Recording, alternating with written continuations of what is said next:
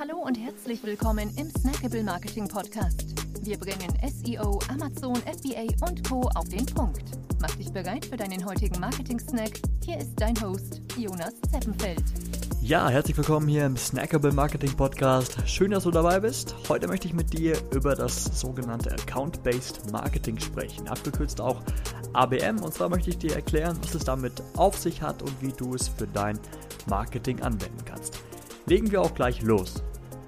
Und zwar meint Account-Based Marketing die gezielten Marketingmaßnahmen auf ausgewählte Wunschkunden, also auch auf ausgewählte Accounts. Und deshalb spricht man auch von sogenannten Dream Accounts, die eben vorher definiert werden. Ja, also man sucht sich im ersten Schritt Unternehmen heraus, die man gerne als Kunden gewinnen möchte und schnürt dann individuelle Marketingmaßnahmen, die eben ja auf die, die Kundengewinnung, auf die Gewinnung dieser Kunden ausgerichtet sind. Ja.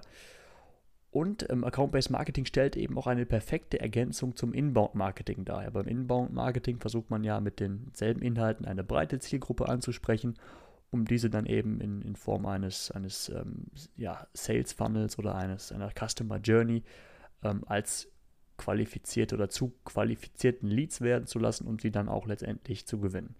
Ja, also da beim, beim Inbound-Marketing ähm, spricht man ja erstmal eine breite Zielgruppe an, aber nicht eben gezielt schon Kunden, die man, ähm, die man gewinnen möchte. Ja, also Account-Based Marketing geht dann nochmal einen Schritt weiter. Genau. So, aber wann lohnt sich jetzt Account-Based Marketing wirklich und wann macht das Ganze für dich, für dein Unternehmen Sinn? Also erstens solltest du im B2B-Sektor unterwegs sein. Ja, also wirklich Unternehmenskunden gewinnen wollen. Ja, das ist die erste Voraussetzung.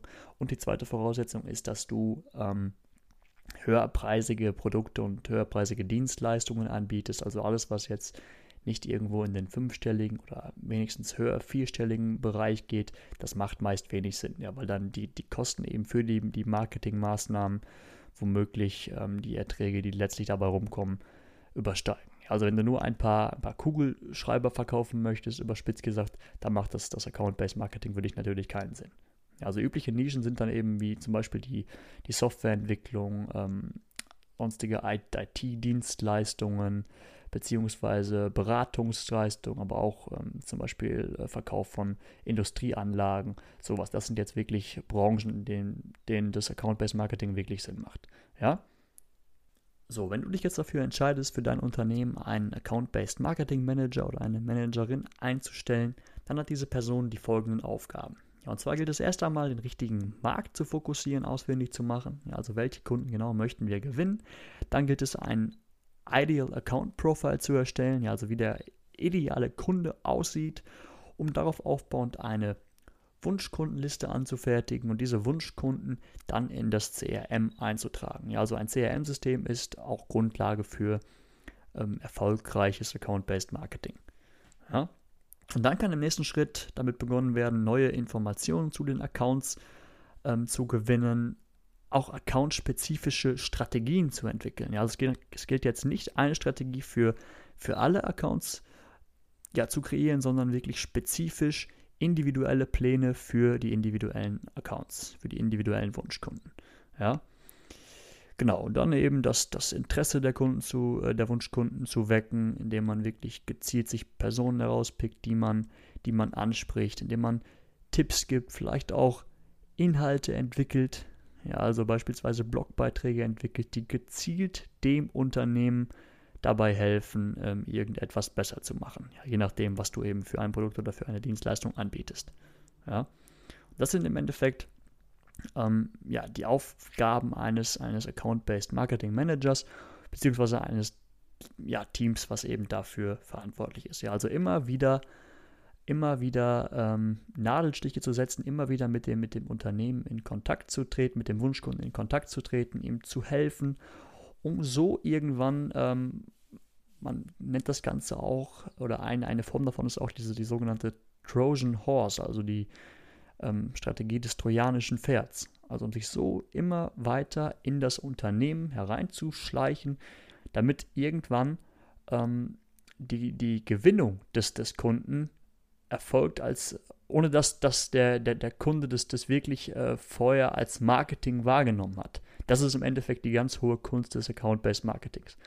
Ja, also sich immer weiter anzunähern, immer weiter ähm, ja, Kontakt mit den Einzelnen, mit auch mit äh, den Entscheidungsträgern aufzunehmen, um irgendwann ähm, gar nicht mehr darum bitten zu müssen, ähm, ja, etwas verkaufen zu dürfen, sondern ähm, irgendwann möglicherweise sogar von den Wunschkunden gefragt zu werden, ja, schaut mal her, wie macht ihr das, beziehungsweise wie könnt ihr uns da helfen, welche Produkte, welche Dienstleistungen bietet ihr an. Das ist die ganz, ganz hohe Kunst dessen und darauf sollte eben die ganze, äh, ganze ABM-Strategie ausgerichtet sein.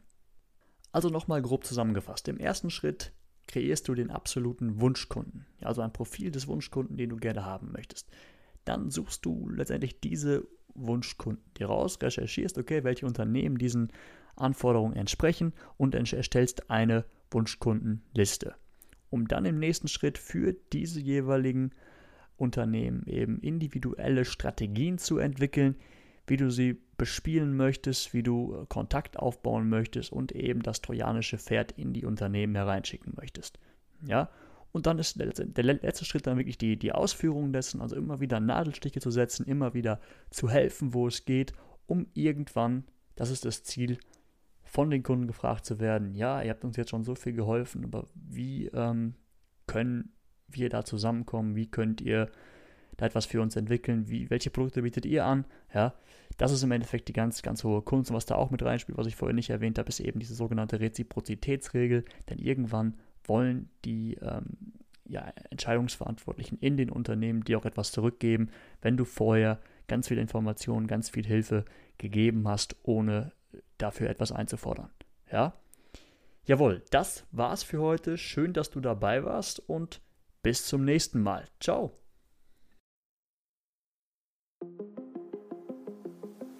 Wir freuen uns sehr, dass du dabei warst. Wenn dir die heutige Episode gefallen hat, dann abonniere und bewerte uns gerne. Bis zum nächsten Mal und stay tuned. Dein Dive Team.